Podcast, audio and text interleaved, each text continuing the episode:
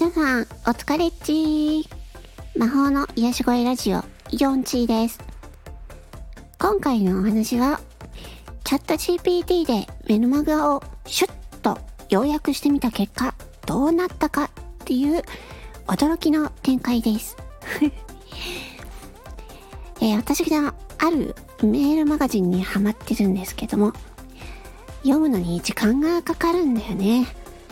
そこで、ひらめいて、全部チャット GPT にぶち込んで要約してもらおうって思ったんだよね。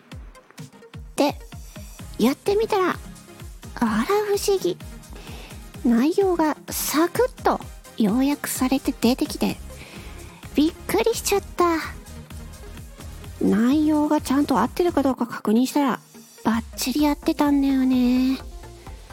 そのメルマガ、ポエムみたいに開業が多めで長々としてたから、チャット GPT に要約してもらえて助かったわ。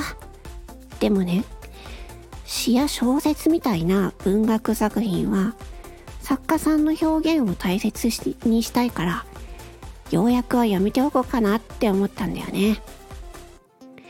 要約って時短にはいいけど、細かい情報はちょっと失われちゃうから、内容によっては使い分けが大事だよね。これからも賢く使おうといこう。使っていこうと 思うよ。さて、今回はここまで。最後まで聞いてくれてありがとうございます。またねバイバイチー